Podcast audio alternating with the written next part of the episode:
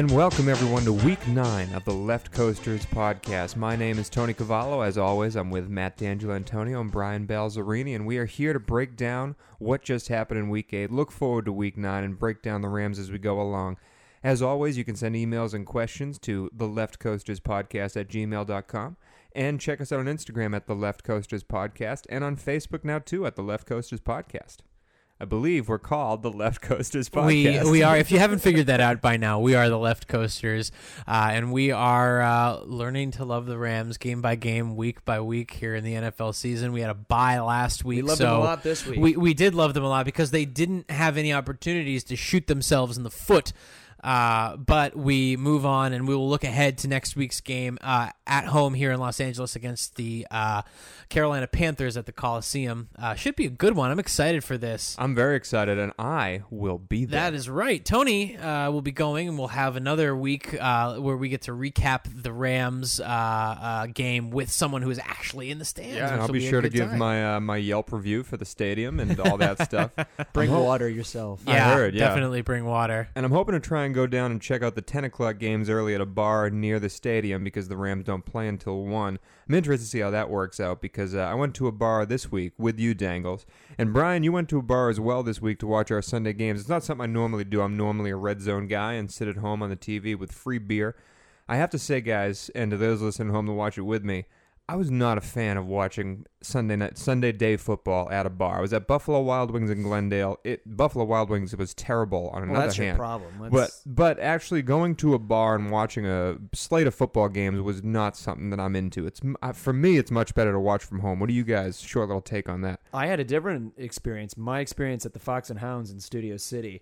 Uh, I've been to the Fox and Hound in Studio City. was- It's a nice place. awesome. Now it was very impromptu. I told my girlfriend uh, the ne- the night before. I was like, I'm taking the day off and I'm going to watch football. I do not have the Sunday ticket, so I f- unfortunately am Forced to watch forced cable to games, watch yeah. cable games at, at other people's places. But I was able to just walk over there, and I watched you know every almost every game uh, at the ten o'clock spot um, with with ease and great great accessibility and watching, and I had a blast. I ended up staying there for about six hours.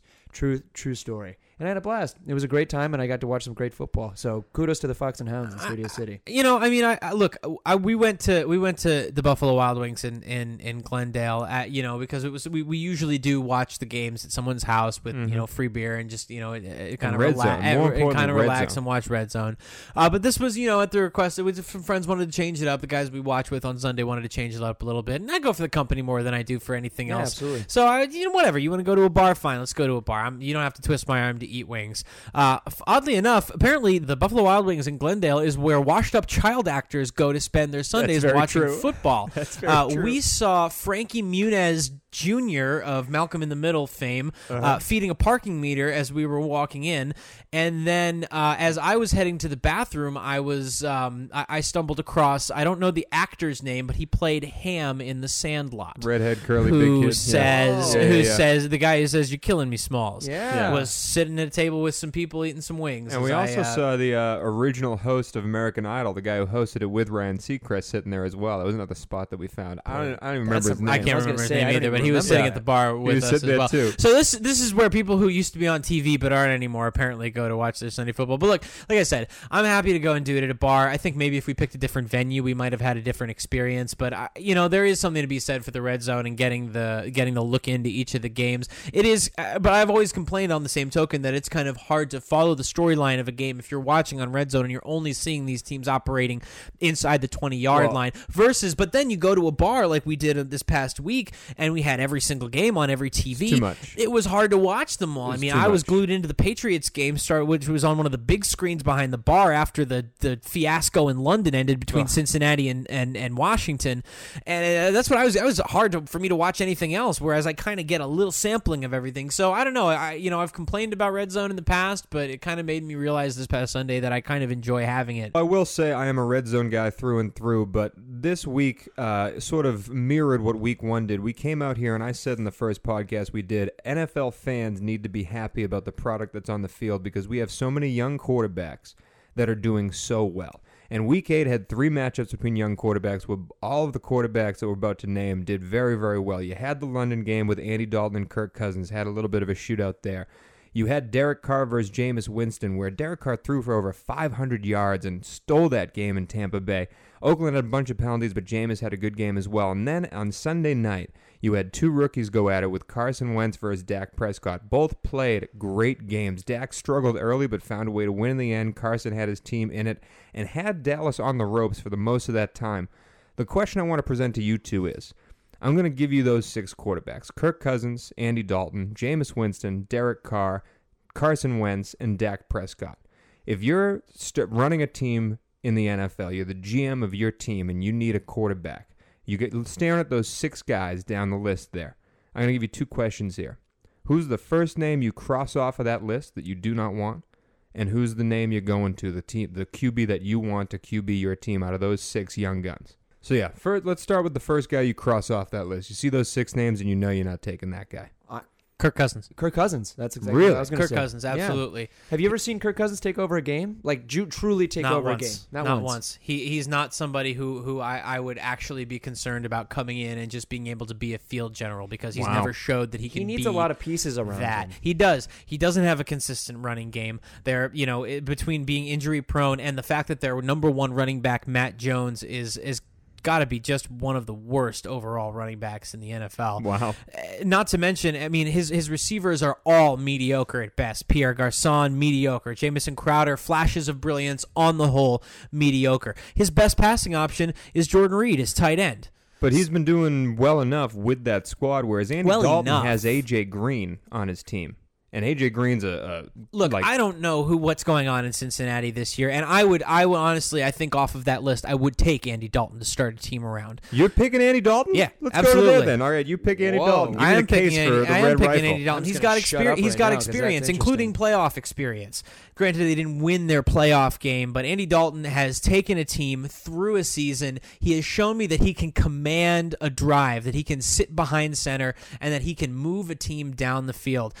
I don't know what's happening this year. Maybe the offensive line isn't giving him the protection he needs. He has no excuses, really, in, in terms of his receiver receiver game. We've all seen. what- Look at Matt Stafford in Detroit. He's got one person and one person only that he can throw to, and he's doing just fine. Andy Dalton has has the best receiver in the NFL in his arsenal in AJ Green. So maybe it's a confidence thing for him. Maybe he's not getting the protection he needs. Maybe you know they're just not being efficient enough. I, I'm honestly not sure what's going on But in Cincinnati this year. But I'm building my out of all the quarterbacks you just gave me. He's the most proven. He's the most battle tested, Okay. and he's the one I'm most confident giving the football to and building a team around. All right, Brian, who are you picking there? I'm going to go with Carson Wentz. Uh, I- Carson Wentz. well, I haven't seen anybody do better with with nothing. At least That's Dak, true. Pres- Dak, Dak Prescott's got a great team around him. He's got a running game. He's got an offensive line, and he's got a defense that's putting them in games. Carson Wentz. Yeah. I mean, beginning of the season when they traded Sam Bradford, we all kind of said, "Well, God, who's he going to throw to? Who's going to save him in, in those spots? Who's you know?" And and I think he is a guy who who represents what the league's going to be about the next couple years, and that's that big, huge, six foot five, six foot six quarterback who who can run the run the triple option, who can also throw accurately on the run, who can also deep ball uh, on you every other play. Once this guy starts getting pieces around him with good drafts. I, I don't know. I mean, sky's the limit for Doug Pederson and, and Carson Wentz. Now, I would also like to point out my one B is Derek Carr. Yeah, I think Carr is a good guy. I but you know it kind of took him what a good two seasons to kind of feel comfortable under center. Where Carson Wentz just, I mean, out of the Snapped into it. yeah. So What? he might have a sophomore slump. I, I don't know, yet to be seen. But he's got his team in a position to potentially take a big division uh, or get a wild card spot. Carr's into the- always seems to me like he's scraping wins out though. You know, like it, it- it's and, and you know you call him scrappy, whatever. That's that's that's fine. And he he is, but He's got a big I never receiver. watch. I never watch a game with Derek Carr and I go, oh man, you know they- they're they're in they're in Can't good shape. Yeah. Like they're, they you can't stop this guy. Like he's gonna throw a pick. He's gonna make mistakes. He's gonna fumble the ball. It happens. I just. Uh, I haven't ever seen I haven't ever seen that th- those kind of flashes out of him, so that's kind of what prevented me from going that right. All right, there you go. From uh, those young quarterbacks, let's take our thoughts over to another young quarterback, Mr. Cam Newton, the reigning MVP. Uh, won a big game against Arizona, but had some choice words to say about the refereeing, uh, particularly about how the hits that Cam Newton takes are not flagged the same way that QBs take, that other QBs get. Uh, his quote was, It's really taking the fun out of the game for me, honestly, because at times I don't even feel safe. And enough is enough. I plan on talking to Commissioner Goodell about this. But it's not fun, and I don't know what I have to do. On the hit from Calais Campbell, he said, I could have torn my ACL. That's the breaking point. The story of my life ever since I came in is, oh, oh, well, we missed that one. I'm sorry. We'll try to get it. That's bullcrap. That's bullcrap. As players in this league, we do something stupid, we get fined. If we do something derogatory to somebody else, we get fined. I can't just keep accepting, oh, we missed that one, or I apologize for doing that, or I didn't see it. That's horse crap. That's horse crap. And coming from a person that's been fined before, coming from a person that everybody's expecting a lot from, and I'm still growing. But yet, when you constantly see the hits, constantly see flags being picked up, and you constantly see flags getting thrown, and to see other quarterbacks getting it, lesser hits, lesser physical hits, then it's taking the fun from me out. I'm just being honest with that.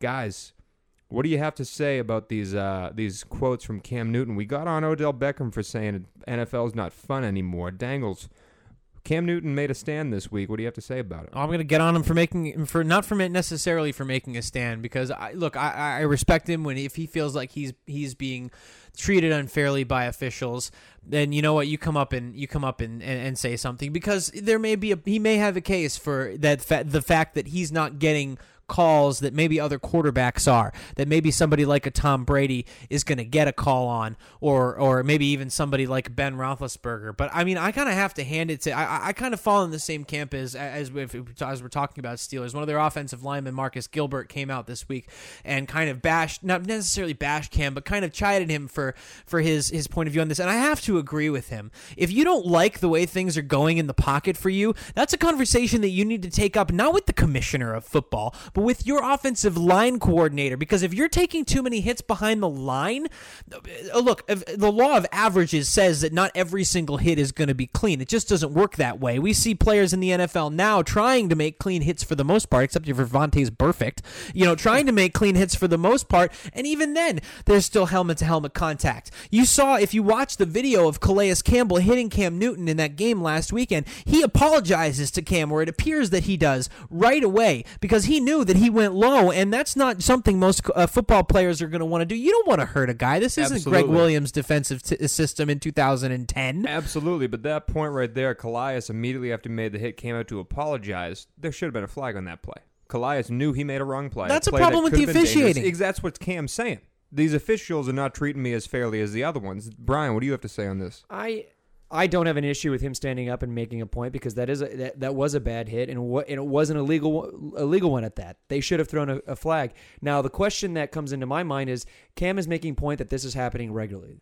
Does he have legitimate concern that this is a problem that is persisting game after game after game in comparison to other quarterbacks? Now, I, I personally didn't see every hit that he endured last week, but I have watched, you know, a lot of games this year, and I'm very well aware that other quarterbacks and, and, and the league in general is coming down on late hits and, and egregious hits at that.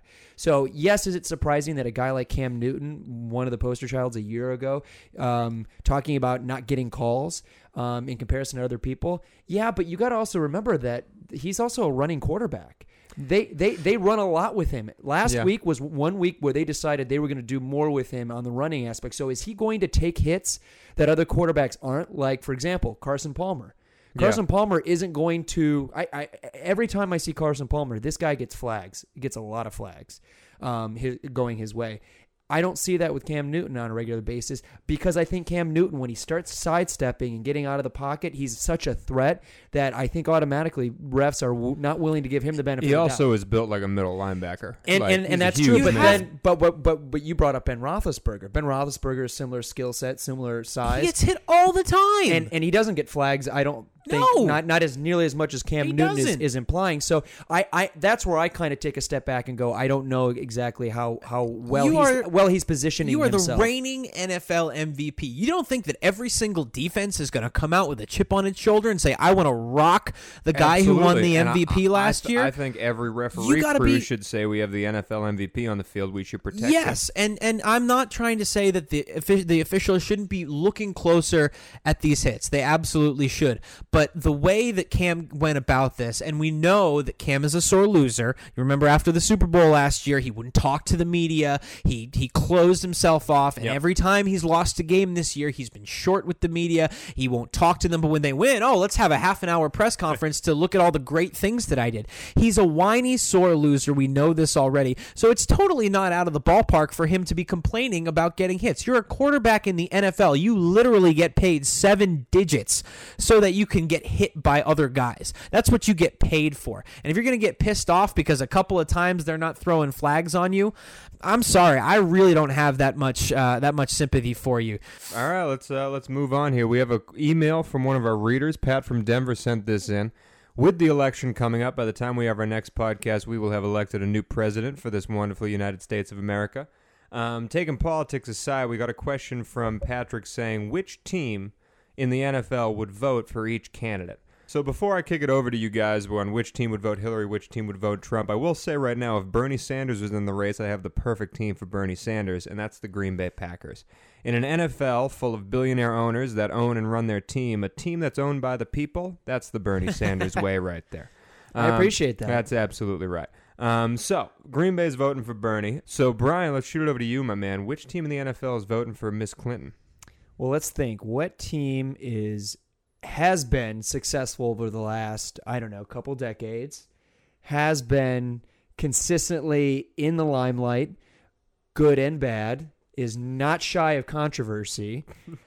Let me think. Who could you possibly t- be talking about? I'm gonna have to go with the New England Patriots. Okay. I don't think there's think any that's team that embodies who Hillary Clinton is more than New England Patriots, Bill Belichick, and Deflategate. That Clinton machine is a lot, is much akin to the Patriot way. A lot of wins, a lot of losses, but you know, success all around, but not no short of controversies. So All yes. right, so Dangles, who's voting for Trump? There, Well, bud? you've you've left me with Mr. Donald J. Trump for my uh, my NFL comparison here. Uh, I'm going to go with the Dallas Cowboys bingo. as Donald J. Trump, um, and that is in no small part because Jerry Jones is their owner, and because Jerry Jones pretty much just embodies everything that Trump is. He's brash. He doesn't really care what people think about him. He'll do exactly what he wants to do, regardless of the outcomes, and um, and he's just kind of a slime bag.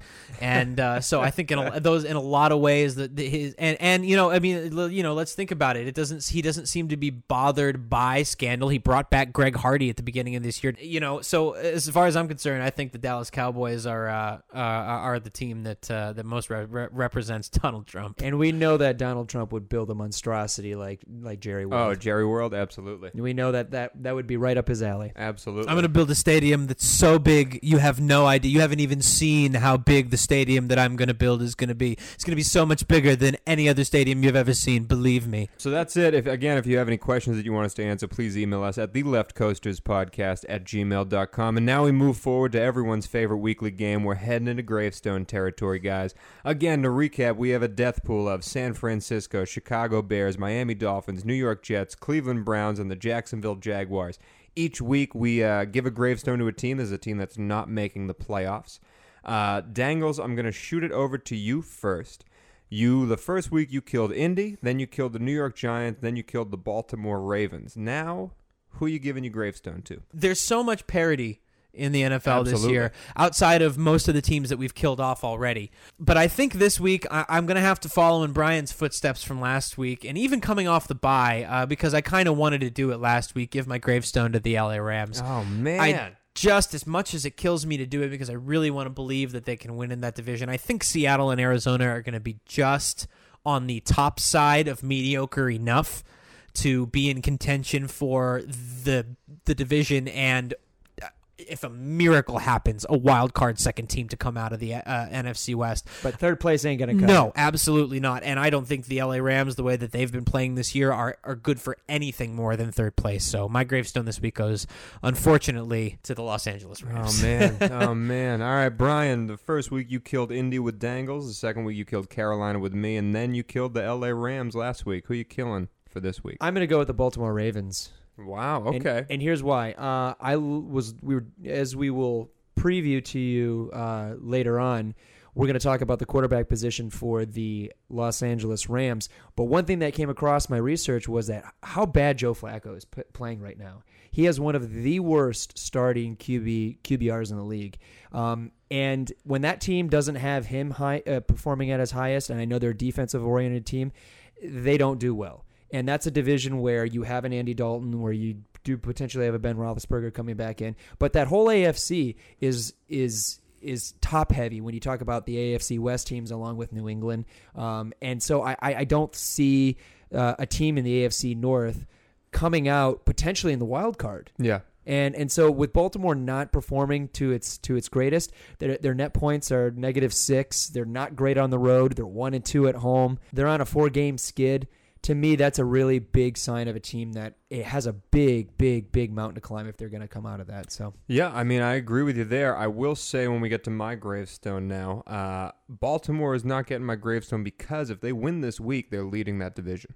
They beat Pittsburgh this week. They're leading that division. Whenever you're in close, anything can happen. Same reason I'm not giving my gravestone to Indy because they're close in a division that's an absolute dumpster fire. Who knows who's going to win that division? they're two games out, Indy. I I know that. Uh, yeah, but uh, and Houston is undefeated at home, and they're looking okay. But Houston doesn't look like they can run away with that division. Neither does Tennessee. Indy is scratching and clawing. I'm not ready to kill them yet. I'm also not ready to kill the Rams yet because it was down to the Rams and the team that's getting my gravestone. The first week I gave it to. The first week I gave it to San Diego. The second week I gave it to Carolina. The next week I gave it to New Orleans. Coincidentally, all those teams, the week after I gave them a gravestone, they won their following game. But regardless, I'm not giving it to LA this week because they still have a bullet in the chamber, and that's the man we're going to spotlight in the Rams segment of uh, Jared Goff. So who knows what can happen if he gets in there. The team that I'm going to kill is also in their division, though, and that's a team that Oh. lost a terrible game to Carolina where Carson Palmer got sacked eight times, and I'm killing the Arizona Cardinals. I good am, one, man. Wow, That was my that's choice. bold. They sit at three, four, and one right now, and we've already said that ten wins needs to get. You need ten wins to get into the playoffs in the NFC, and you need ten wins even more if one of those games is already a tie. You're gonna be in trouble if you're nine, six, and one. You're not gonna make the playoffs with that record. I don't see them getting to 10 wins. They still play a really tough schedule heading out of the gate. They have San Fran coming off the bye after this week, which is going to be a win, but they play a lot of really good teams thanks to finishing as well as they did last year. They have trouble, guys. They don't have an extra bullet in the chamber. They are who they are. Carson's not as good as he was. That defense is slowly falling apart. Even though it's built of superstars, the offense is not clicking and the O line's not protecting. I don't see Arizona turning around and making these playoffs. They've lost too many heartbreaking games. And but uh, but using your same logic, AFC South, you know the Houston Texans being two games out. I mean they're they're sitting pretty in the second spot. You know one game behind true, Arizona. So true. I think Seattle beats them, and I don't think a wild card team Well, comes out of that. Look, I mean, I think we have to all accept that this is just going to start getting harder and harder and harder every week. And the teams that we pick to be gravestone maybe aren't going to seem like they ought to be gravestone when we pick them. I And mean, I, I, you know, I, I, hell, I picked the New York Giants a couple of weeks ago. We have no idea. And there's you know, one team that we started off in our grave pool, the Miami Dolphins, who are making runs. Yeah, but is I mean eh, they they are I you know but just real quickly I just don't know if two consecutive 200 yard games from Jay Ajayi which have really been the only reason that they've won those Yeah. games and they need can continue to sustain a winning record and especially in the AFC East. I mean this is this league is the Patriots to lose this year as far as I'm concerned. From a completely objective standpoint the level of football they're playing is just so far and away better than everybody else so Miami has a Herculean uh, task ahead of them if they want to even be in the running for a wild card out of the AFC East And those are our gravestones for the week, and that ends our recap of Week 8. Before we move on to spotlighting Jared Goff and looking at the week ahead for Los Angeles, we're going to substitute our normal Take Two segment with a Trade Two segment because both of your teams, guys, made a trade as, at this trade deadline, so let's break those down next. Ram it, baby. All right, guys, here we are for our Trade 2 segment this week. We had two trades uh, at the trade deadline, both involving your teams. Brian, we're going to go to you first. Tampa Bay traded their starting cornerback, Johnthan Banks, to the Detroit Lions for a seventh round pick. What do you make for this trade for you, Detroit Lions? Well, I personally enjoy it because the Lions have had such subpar corner play besides Darius Slay that it'll be nice to have somebody on the other side. And um, Darius Slay was his college football teammate. Oh, They actually came out the same year and were separated by, I believe, six picks. well, both in the second round. both in the second round. Yep. So it's going to be fun to watch uh, when Slay gets back on the field, and we'll see how Banks fits into the game plan for the Lions. But I suspect he'll be right in the mix early on because that's how bad the cornerback play has been, and they've had some injuries. But Nevin Lawson just got absolutely tossed last game. Yeah. Um, and so it's going to be very, it's going to be very, very interesting to see if they're able to get a really solid player out of this. Because with with how bad the Lions have been defensively, any help would be great. Yeah, and they're fighting for a wild card there. They got a pretty decent record on top of it. And Dangles, the New England Patriots traded their probably the best athlete on their defense, Jamie Collins, the linebacker, to the Cleveland Browns for a third round pick. Jamie Collins is uh, on his last year of his contract was running around. Uh, reporters in New England have quoted him to say he wanted that Von Miller money.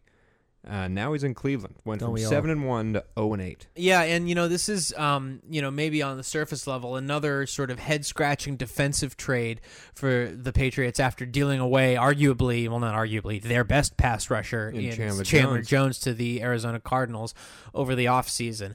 Um, at face value, I don't love it because he's the anchor of that defense, and because we're missing out on a freak of an athlete and and somebody who is an incredible pass rusher and who can drop back into zone coverage and knows how to get his hands on a ball. And he can pull down tips and stuff like that. But it's about developing talent in the future.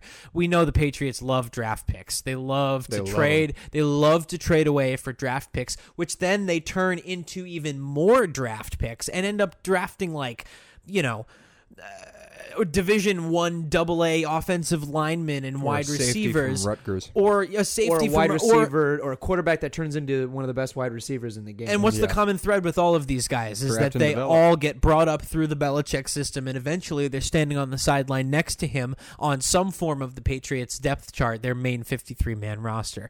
So this was for you know when they traded Chandler Jones away, uh, that was for a second round pick. They turned that second round pick into third and fourth round picks.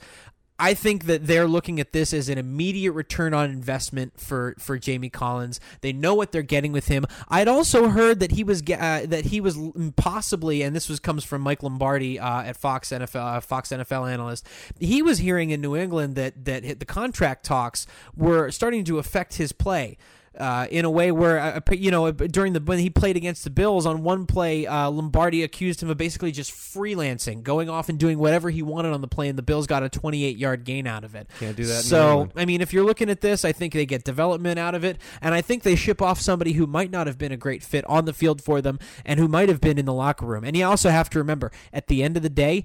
Everything in New England comes back to Tom Brady. It's all about what Brady wants, and it's all about what is going to make Brady happy. Maybe he wasn't the guy in the locker room for Brady, but if Brady said anything about it, you can guarantee I can guarantee you that had something to do with the fact that he's gone. Yeah, I think uh, that both teams win in this trade. I think Hue Jackson gets a great defensive playmaker on a defense that's looking for playmakers, looking for any help they can get. And uh, New England, if Jamie Collins had left during free agency, they would have gotten a probably a conditional third round pick at the end of the third round in 2018. Instead, they get Cleveland's third round pick in 2017, which looks like it could be the first pick of the third round, with Cleveland playing as poorly as they're playing. So.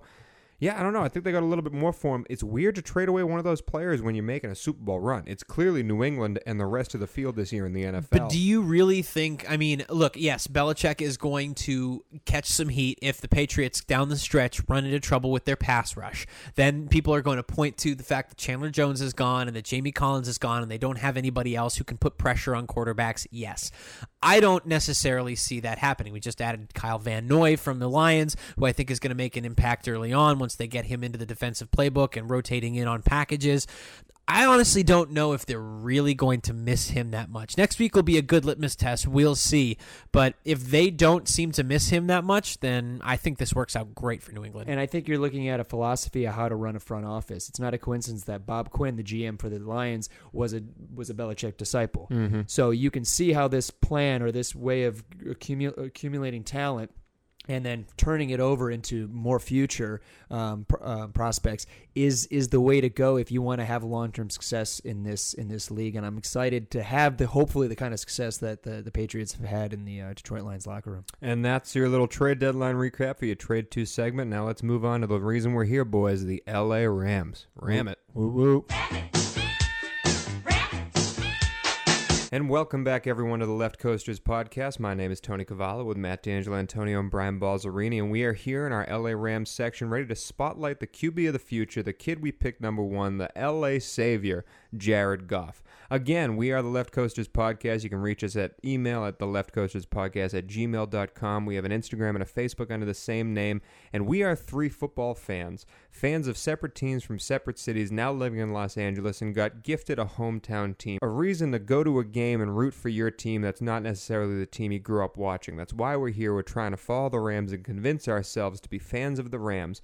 And at this bye week, the Rams sit at three and four, and clearly they are in a little bit of trouble. They are not a playoff team or a Super Bowl team like we all want them to be. They need to be winners if they want to make a mark in Los Angeles. And they have a kid sitting on the bench that they drafted first this year, the first overall pick of the draft, and that is Jared Goff. He is the quarterback of the team, and he is a kid that has a chance to take us to the next level.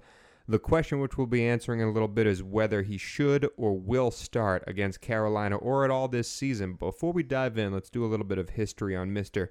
Jared Goff. Jared Goff was born on October 14th, 1994. So happy belated Oh, birthday, God. Jared Goff. I know, he's Does that make 22 you feel years old? old. 94. 22. That's insane.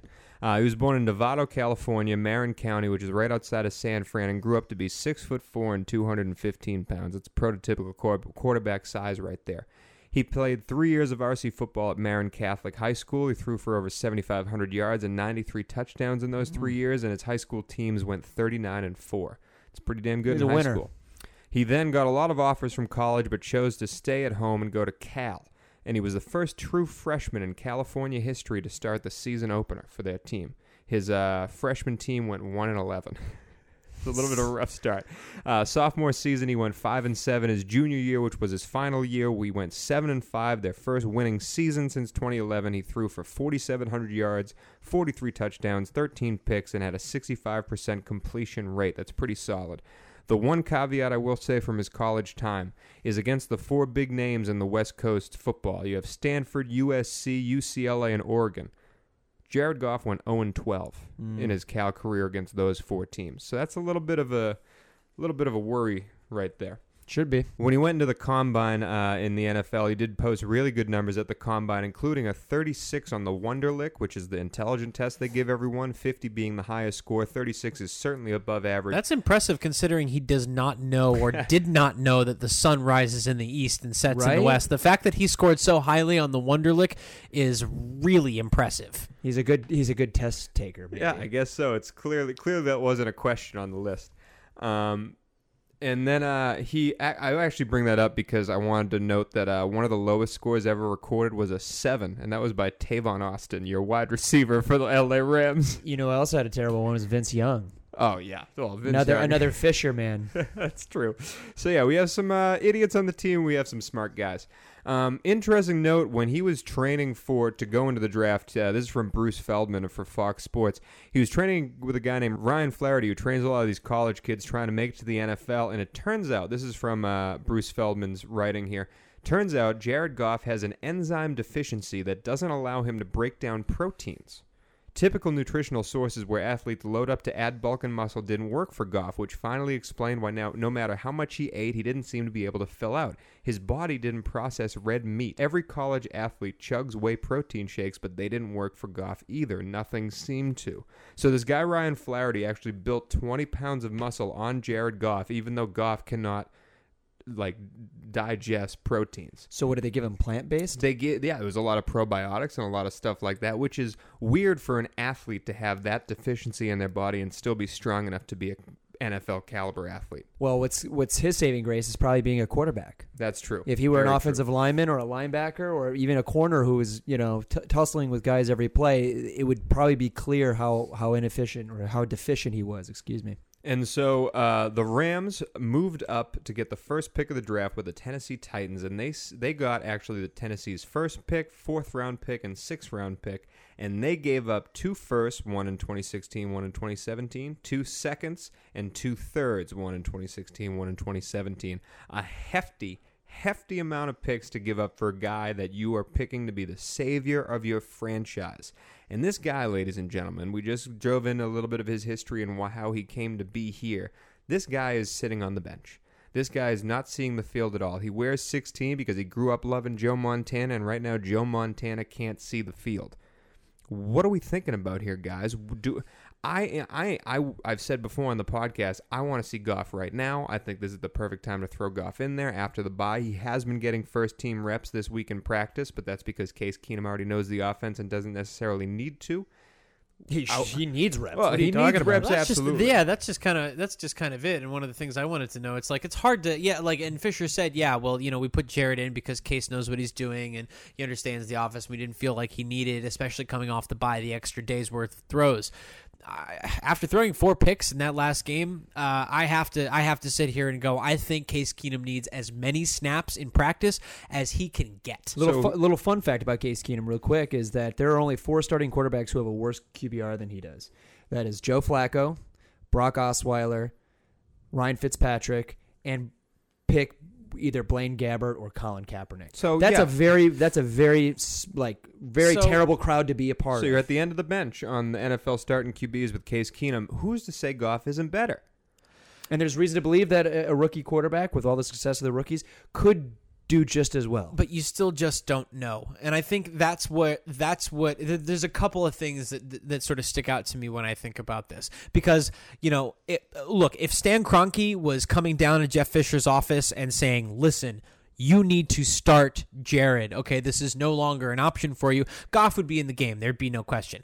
But that's obviously not happening because Jeff Fisher is sticking to Case Keenum. So either Case is just there's something missing that that that Jeff and the rest of his coaching staff are not seeing when he's out on the practice field, which makes sense because I don't, from what I understand about Jared Goff, believe that he's much of a tape freak. And if sitting in a classroom and doing like football schoolwork, if you will, means anything in Jeff Fisher's organization, Jared Goff's going to have trouble right away because he probably doesn't like to sit and watch tape. I think he rests on his laurels and being a big, strong, talented quarterback. The other thing, the or the other possibility, is that Jeff Fisher is so goddamn stubborn and he is so unwilling to deviate from his season plan that which was which was and I'm pretty sure we can all agree his plan was to have Goff ride the bench for his entire first Yeah, season to get a sense to that, to yep. get a sense of what what being in an NFL offensive is like. Is like. Now he must he, he unless he is hell bent on keeping that. That's the only other reason I could think of that he's that he's not getting in the game because now, as you said, now is the time. Now if is the they're time. going to put him in. It has to be after the bye week. Otherwise, Jared Goff isn't going to see the field until the Rams are out of playoff contention and it doesn't matter anymore. Then and only then will Jeff Fisher bring him in Answer me this, guys. Uh, you have the Philadelphia Eagles who are playing great. What is the difference between the Philadelphia Eagles and the Los Angeles Rams? You can't tell me that a certain position group is better on Philly than it is on LA. The running backs aren't better, the wide receivers aren't better, the defense isn't better. Yet Wentz is playing and he's made that team an actual competitive team. Would Goff be able to step in and do the same? I don't think so. I think Carson and Goff are two different quarterbacks, and I think they're two different situations. If anything has shown us over the history of the NFL that when when it comes to rookie quarterbacks, it is a lot about where they're at and what they're doing. And I don't know if you look at Carson Wentz and look at his skill set as a you know a great reader of defenses, a film aficionado who made his who made his hay in North Dakota State being a, a great leader who just made plays with his legs and, and, and everything else. I don't know if that's the type of guy that uh, that Goff is. We need to know if our number one pick, the guy we traded all this for, the guy, the reason we don't have a number one pick this coming draft, is Ryan Tannehill or is he Joe Montana? Uh, When is the time to start him? I think soon because I think more importantly, you got to see whether, where his floor is and where his ceiling is at. You have to, right? You, It have has to, to assess that. They do play Carolina, who just came off a huge win, coming into our house, and this is a team that uh, is not having the season that they wanted to have after being 15 and one. They come into LA off of a huge win.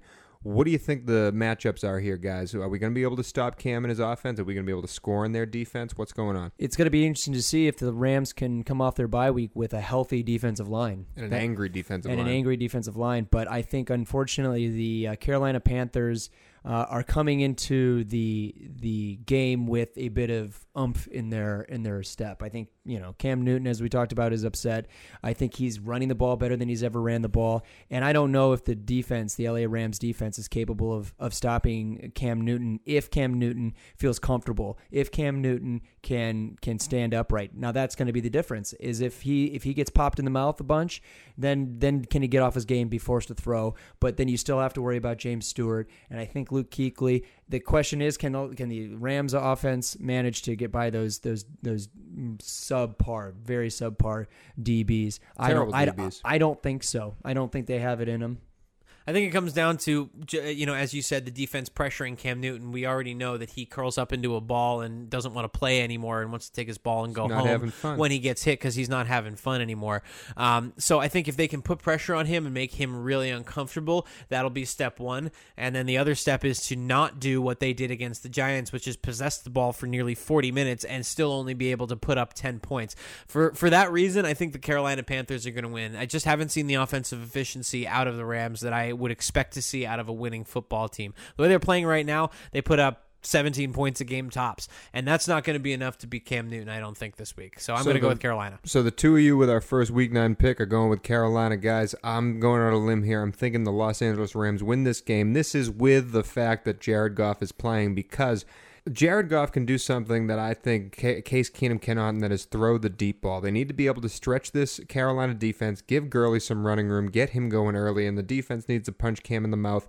I think Cam and this Carolina team, if they don't come out with focus and energy, they tend to overlook some teams. And this LA team is easy to overlook. They just came off a huge win against the team they beat in the NFC Championship last year in Arizona. Now they're coming to LA. They're, they're thinking they're going to cakewalk through this team, and I don't think that's the case. I'm going with the Los Angeles Rams, and uh, I'll be there, guys. I can't wait to be Have a there. good time. Jealous. I'm very excited. Very, Have a very blast. excited. You really will. We want Goff, baby. Bring your own water. We want Goff. Up next, we have the injury report, and then following that, our Week Nine picks. Thank you, everybody. All right, guys, injury report this week. We've got big news out of Steeler land. Ben Roethlisberger practicing this week. Dangles, thoughts? Well, uh, I think if he comes back, it's going to be uh, a tough task for. I believe it's Baltimore that they're Yes, playing sir. this week. Uh, it's going to be tough for Baltimore to beat them. Um, the way they're playing, uh, the way they're playing defensively right now, the way they're playing offensively, especially right now. Um, the, the torn meniscus is not an easy thing to come back from. The fact that he's two weeks out from this injury and taking first team reps, I think, is a good sign. Barring a huge setback, he, I figure he plays on Sunday, and and yeah, Steelers should win. Classic Ben Roethlisberger. Uh, we have also Alex Smith and Spencer Ware dealing with concussions for the Kansas City Chiefs. Now, Alex Smith passed his concussion test. Spencer Ware did not. If I'm Andy Reid, I don't know if I'm terribly worried. Like, yes, you're always going to be worried as a coach when you lose your starting quarterback and your starting running back. Good news uh, for Kansas City is that Nick Foles came out and played very well last week. and- 19 and- for 22, 135 passer rating. yeah, like I mean that's I mean he may have just signed himself a contract for the following season with another team who's in desperate need of a starting quarterback. Like oh I don't know the New York Jets, the Cleveland say. Browns, Yeah. uh, just to name a couple off the top of my head. No one made more money this week than Nick Foles. No, and I mean Chicago Sharkan- Bears. and Shar- uh, Chicago Bears. Charcandrick West uh, will be the running back. It sounds like in Kansas City. Then fantasy owners, if you need Jamal- a running, Jamal Yeah, went to right. the IR. Jamal Charles is also on the IR this week, so Charcandrick West starting in the backfield. Fantasy owners pick him up. He will get points. They're going to run the ball a lot because they don't have shit for receivers. Uh, another big loss for the uh, Cardinals. Tyrann Mathieu will, will miss three to six weeks The Honey Badger. With Aw. a subluxation. Subluxation. Subluxation. Subluxation. Excuse me it's me. like sort of a you dislocated. sound like you've had it before. It's like kind of a dislocated shoulder, and I have. Oh, boy. it's not fun. Oh, that's uh, terrible. three to six weeks is is I mean it's it's a pa- it's a very painful injury. I'll say that much. So uh, I, you know, yeah, best of luck, Tyrann. I'm I I feel you on the shoulder. Another big loss in the uh, secondary for the Cowboys was Barry Church broke his forearm. He's got a great name. Three to five weeks. I like Barry Church. Barry Church. Well, you never like to lose your starting safety. Hopefully, the Cowboys' uh, mediocre defense will be able to maintain its mediocrity. well, that is it for injury report. Next, we have the schedule Ooh, picks. picks. And here we are, guys, for our Week 9 picks. We are the Left Coasters podcast. Tony Cavallo, Matt D'Angelo, Antonio, and Brian Balzerini. And we are here. break- Balzerini. Balzerini. I'm so sorry, buddy. It's okay. Get, get You did it last time. time. I was like, I'm not going to say anything. We've only been doing this for eight weeks. It's okay. I'll get your name right eventually. But we are it. here breaking down the picks. And uh, before we move on forward, our guest last week, TJ, had a great record of five and seven. So Alche, your guest host throne is still yours. Uh, Dangles, you won last week, man, with an eight and four record. You are now above 500 at 51 and 50. Congratulations, buddy. Eat me, Jeff Fisher. There you go, big dog. I am in second place at 57 and 44, and Brian, you are 58 and 43. One game separates us. You're plus 15 on the year above 500. That's pretty solid, man. Yeah, but you you're right up behind me, so I got to I got to stay strong It's this gonna be a good race. It's gonna be a good race. Uh, uh, we already made our Rams picks. I'm the only one to take the Rams. You guys took Carolina. Let's break down the rest of them, guys. All right, first game we have this Thursday is the Falcons at the Buccaneers. I'll take Atlanta in this game. I think Matt Ryan and company continue to impress. Tevin Coleman is missing from the backfield this week, so carries will fall to Devonta Freeman and Devonta Freeman alone, barring any crazy injuries. Uh, but I mean, I think they I think they have just good enough of a defense to get by in this game, uh, led by who one of the most underrated uh, def- uh, secondary defenders in the NFL, Robert Alford. Uh, I'm picking Atlanta here. Yeah, I'm there with you. Although I think Tampa Bay puts up a pretty pretty big fight against them, but I'm going with Atlanta as well. I'm going with Atlanta as well, and to make point too, the Falcons have probably been the most consistent team. Every week, their offense puts up crazy numbers, and their defense puts up, you know, subpar, but you know, average, get by numbers. So, one of the most consistent. I think teams. that'll work against Tampa Bay. I That'll think be. I think they're Yeah. good, and if they're good for that, um, they're good for a win. Next, we have the Sunday games, starting with the Lions at the Vikings. Tony, Lions at the Vikings. I'll tell you, the Vikings have fallen off a cliff over here. They have two left tackles that cannot block anyone, and that's going to cause them trouble with these games. I don't think Detroit can beat them, though. I'm going with Minnesota. I am going with Minnesota as well, despite the fact that Chicago uh, exposed a huge vulnerability in that offensive line in uh, Monday night's game. I I still think Minnesota comes out on top of this. I know, I know that the Lions aren't a stellar road team, and uh, I think they're going to struggle going into the brand new U.S. Bank Stadium in downtown Minneapolis. And if it uh, works for the Vikings, the uh, Detroit Lions defense made Brock Osweiler look like a real quarterback this week. That's Uh, never good. That's That's- impressive. yeah, impressively bad. I also am going with the Vikings because the Lions just they don't pair well. They don't pair well in Minnesota ever. Do you know that new Minnesota stadium is on Chicago Avenue? Oh, that's that's, That's a poor place to build it, Yeah. right? Yeah, No, I didn't know that. little Interesting. little tidbit for you. That's what I'm here for. Michigan Ave in Chicago. Something to think about. Eagles at the Giants is the next game. Eagles at the Giants is going to be a really fun game. It's to gonna be watch. fun to watch. I'm excited. I think Odell Beckham goes off in this game, but I'm gonna pick Philly because I think Philly is the better overall team. Dangs. Yeah, I agree. Uh, I think I think if the Giants are going to win this game, it's to fall on the on the shoulders of Odell Beckham uh, and the defense. They have no running game. As much as I do love my former radio co-host Rashad Jennings, uh, he's not much of uh, of a leading running back. Sad to say in in New York. So uh, I'm picking Philadelphia here. They're to come back after a tough loss to Dallas with uh, a fire lit under their asses, and I think they're to play as such on the field. I've been a I've been a big fan of the New York Giants on this podcast in terms of sticking up for them when they need it most. But um, I, I'm going to go with the New York Giants because I think with You a bye, are. yeah, because I think with a bye week that plays to Eli Manning's strength. Eli Manning is not great to make adjustments week after week after week, but if you give him two weeks, he's capable of breaking down tape and, and, and seeing the weaknesses in, in, in the Eagles, and they've got plenty to work from. Um, and I and I think uh, at at the Meadowlands bodes well for the New York Giants. I trust Doug Pederson more than I trust your driver's ed teacher Ben McAdoo. I do too, but I, I again, Ben McAdoo is Ben McAdoo's driver's ed teacher. but think of it like this: the Giants every year do, do this to us. In the middle of the season, start winning games, especially interdivisional games. So I, I don't think it's going to change this year. I just don't. And I All agree right. with you that OBJ is going to have a great game, and, and that's gonna that's gonna that's gonna be the difference in my opinion. All right. Uh, next, we have the Jets at the Dolphins. God, the Thanks. Jets. Do I stink. have to pick this The game? Jets Uh, I'm. I'm, I'm, I'm, I'm going to go with Miami in this. I do I do I think Jay Ajayi has a third consecutive 200 yard game? Probably not. But um, I think the my damn Miami Dolphins are just just better. The defense of the Jets is terrible. They don't know what the hell they're doing at quarterback. The only bright side of their offense has been Matt Forte, and he only runs well when he gets within 20 yards of the goal line. So I'm going uh, with the Miami Dolphins. Yeah, again, Dangles, I'm hand in hand with you here, picking up Miami. I uh, I just don't see the Jets. Brian, you almost won your Cleveland bet last week. Heck yeah, I almost did. They should have beat New Close York. as this. There was a point at which I turned to Tony while we were sitting in the bar in Glendale, and I said, "Brian might actually do it this He week. He, almost might did. have He it." should and, have. and damn it, if you almost didn't. I, I watching that game, I thought there was a really strong chance. I got giddy. I got to be honest with you. I just kept seeing the the scoreboard. I was like, oh man, this is the week. So who you got this week? I'm going to go with the Miami Dolphins. Yeah. I, I mean, the Yeah. Jets. Uh, when they looked as bad as they did against the Cleveland Browns, that that pretty much spelled out the the season. Any any any comeback for the rest of the season, pretty much out the window. Uh, next, we have the Jaguars at the Chiefs. This seems pretty easy. Yeah, I'm going to go with the Chiefs in this one. Yeah, I think so. Even with Nick Foles, the Jaguars are falling apart. Gus Bradley's getting fired. He's going to have to, and it sounds like there's discord down in Jacksonville as well in the locker room a little bit. At least two players, Malik Jackson, uh, former Bronco who came over after the Super Bowl, and Telvin Smith, one of their better uh, linebackers, uh, have both come out and said that they're tired of you know the fans booing either you're with us or against us. When the fans turn on you in Jacksonville, think about how low the bar is for the Jaguars to actually be good, even for season ticket holders. Like they know they're going to watch a five and eleven team at best. Yeah, I believe Malik Jackson said there were more Jaguars fans in the pool than watching the game. Wouldn't I'd shock be, me. I'd be in the I pool will, too. I'd be doing the same thing. Yeah. Dude, those cabana pools are amazing. I'm also going to be going with the Chiefs uh, at home with, you know, Andy Reid and that stash making decisions.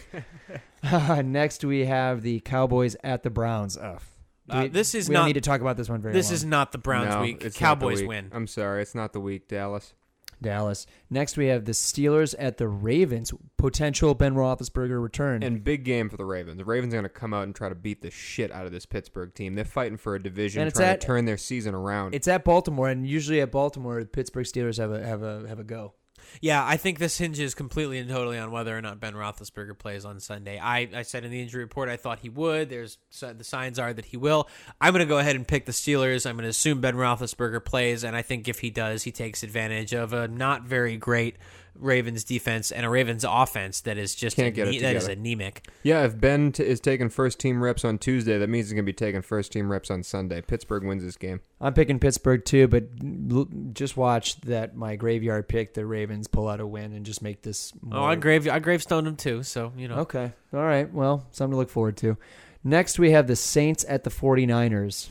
Ooh, this is tough just because New Orleans is coming off the biggest game of the year. They might overlook this San Fran team, but I, I, I see nothing in San Fran that could make me pick them. New Orleans.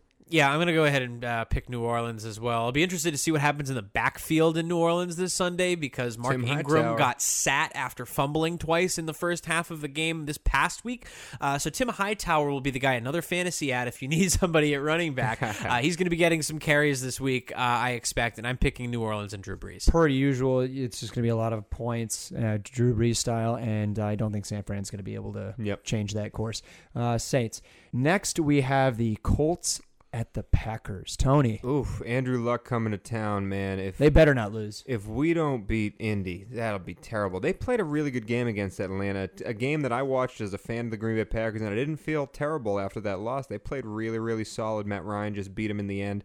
Andrew Luck's the type of quarterback that could beat you in the end. The thing is, though, I think Green Bay blows him out. Go Green Bay. He doesn't have the pieces around him, I don't think, to do that. Green Bay's still one of the better teams in the NFL, despite being plagued by injuries and Yeah. despite Aaron Rodgers not being in the Aaron Rodgers that we're necessarily He used was to he seeing. was Aaron last he week. He was last week. That's Yeah. the first time. It's the closest I've seen him to the Aaron that I expected to see so far. I don't think there's any way that Indy comes into Green Bay and wins this game at Lambeau. I'm Yep. picking the pack. And I think the only reason why we know Aaron had a great game uh, last week was because we didn't know anybody else's names.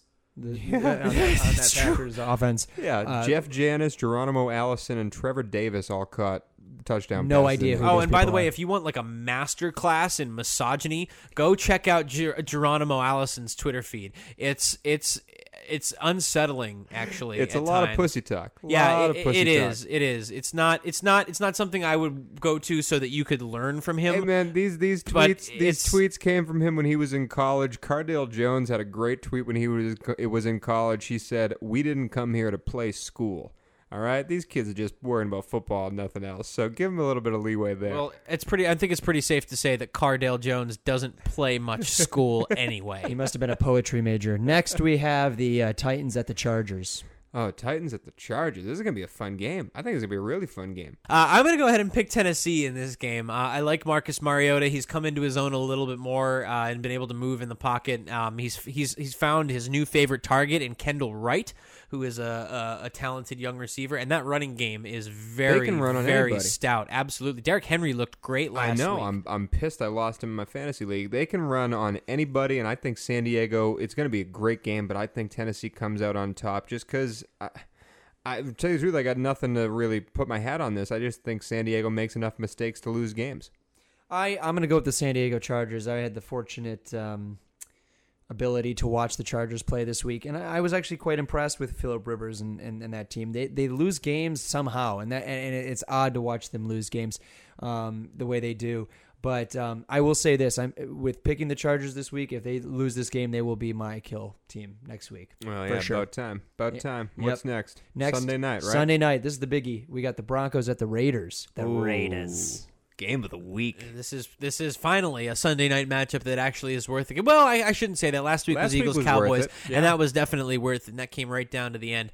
This Sunday, I'm picking the Broncos to You win are. on the road against the Raiders for the reason that the Raiders are one and two at home so far this year, and five and zero on the road. They're not winning games at the Coliseum, and frankly, I can't blame them. I watched an A's game there once. It's like a cesspool for sports Yet fans. Somehow just a Sebastian Janikowski kicks everything off of off of that ground. It's a the shitty dirt and the grass. You know, and it was great. There was a guy at the bar on Sunday who's wearing a Janikowski jersey, who's sitting, and we we started chatting with him about his Raiders fandom. And what I love is that he purchased this jersey. He had to have purchased this jersey within the last couple of. This wasn't like an old Raiders jersey? jersey? because yeah, because all the old jerseys are Reeboks, Heck and yeah. this guy had Nike swooshes on his shoulders, which means that he's purchased it within the last five years Of or so. kicker. So this guy of anyone He's on my the Raiders, animal. he chose Sebastian Janikowski Seabass, recently. Seabass. I man. love it.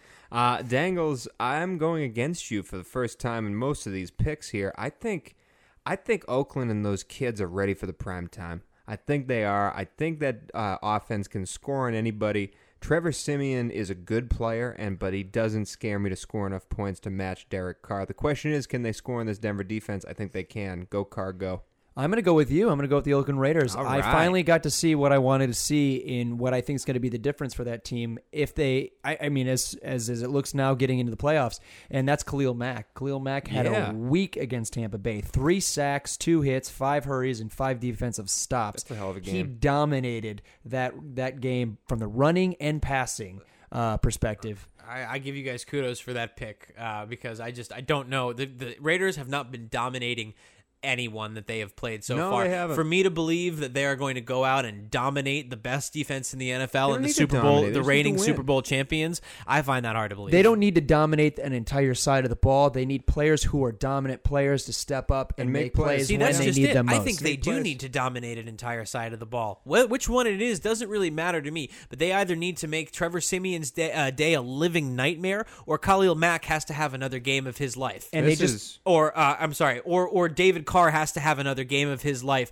and throw for 500 plus yards. And, and and you're very right that it hasn't happened, but they're gonna have to make it happen eventually to make this season into something special. And I'm I sorry, think this I week got us could off topic. Let's, Oh, no, you're let's totally- get this to is, the Monday this night is game. appointment television Sunday night. I mean, no matter what team you're rooting for, this is the game to watch. It's a playoff game. It really is. Uh, and lastly, we have the Monday night game at Seattle, hosting the Buffalo Bills. Ugh.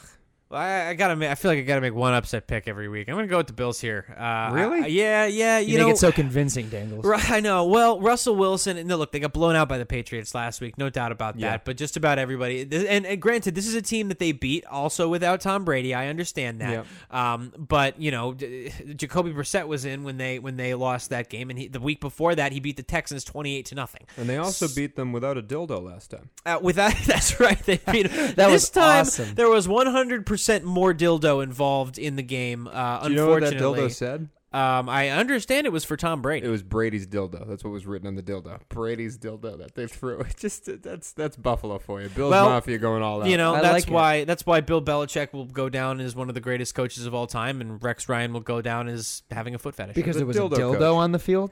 The dildo coach. Uh, uh, listen, uh, so you're taking Buffalo. I have I, I, Seattle has not played well at all. They they they were terrible against a terrible defense in New Orleans. I just don't see Buffalo and Rex They Ryan look lost without Carroll any running backs. They've gone through three or yeah. four people this year. I mean, what a huge waste of money. Uh, um, I can't even remember his name because he's so insane. Jimmy Graham. What a huge waste Yeah, of money Jimmy Graham turned out to okay be. Week. Like When I- I Doug just- Baldwin is your number one receiver, I just don't see much out of that offense. And the see- offensive line is fucking terrible. I don't see Buffalo doing anything to the Seattle team. Maybe I'm just biased because Seattle's been so good for the past three years, but Buffalo's not winning. I'm sorry. Not no chance. Yeah, and, and let's not make it sound like the offense didn't do its job. I mean, they did put up some points against New Orleans.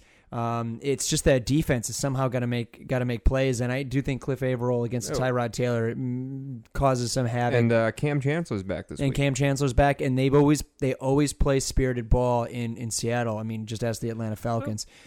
Maybe we'll get lucky and the game will come down to uh, the foot of Stephen Hauschka and the Bills will win. Maybe it'll be a tie. Or another tie because we Yeah. haven't. Or maybe there'll be more dildos on the fl- on the on the field. It's hard to say. Uh, only one way to find only out. one way to I'd find love out, if and that's I'd to love go to if week nine. Buffalo was like the Detroit Red Wings of the NFL and just threw dildos on the field. Instead, like, of, instead of octopuses. yeah, just yeah, just I be mean, the I dildo feel like team. the octopus tradition has a little bit more dignity than Absolutely, it than does. the, in a uh, dildo, That's yeah, the of course. that would be that's what would Buffalo be is funny. worth the dildos. That's what they're there for. especially Brady's dildos. But anyway, that is the schedule this week, gentlemen, and uh, we're looking forward to some good action this week. Yeah, that was a fun week nine. If, if it's anything like week eight, you're in for some treats, especially that Sunday night game. Oakland uh, and Denver is going to be a doozy. We are the Left Coasters Podcast. You can reach us at the Left Coasters Podcast at gmail.com. We have the Instagram page and Facebook page under the same name. And we'll be back next week to break down what happened, and I'll be able to give you my Yelp review of the Rams Stadium. I'm so excited to go to this You're game. gonna have a guys. good I'm dude. so excited. All I know is go, Goff, go. Put in Goff. Let's go. We want Goff. All That's right. what I'm be saying. there you have it. That's it. You Ram heard it, it baby.